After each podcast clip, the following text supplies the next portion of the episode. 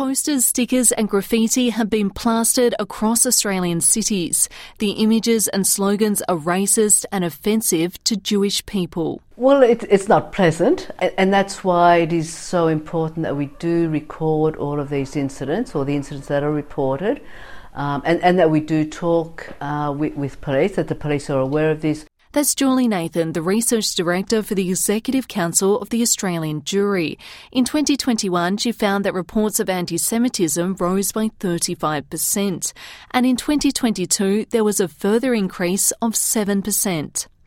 In the year to September, a total of 478 anti Semitic incidents were reported.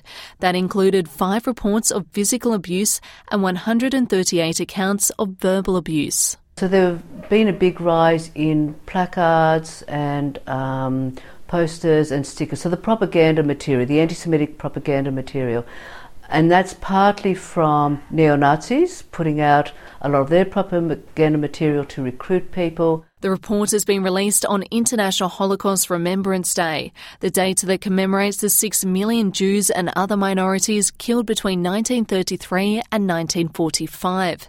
The Prime Minister Anthony Albanese sending this message to mark the occasion. We must make sure that generations to come know the full history Anti Semitism is on the rise, but it will not find a home here.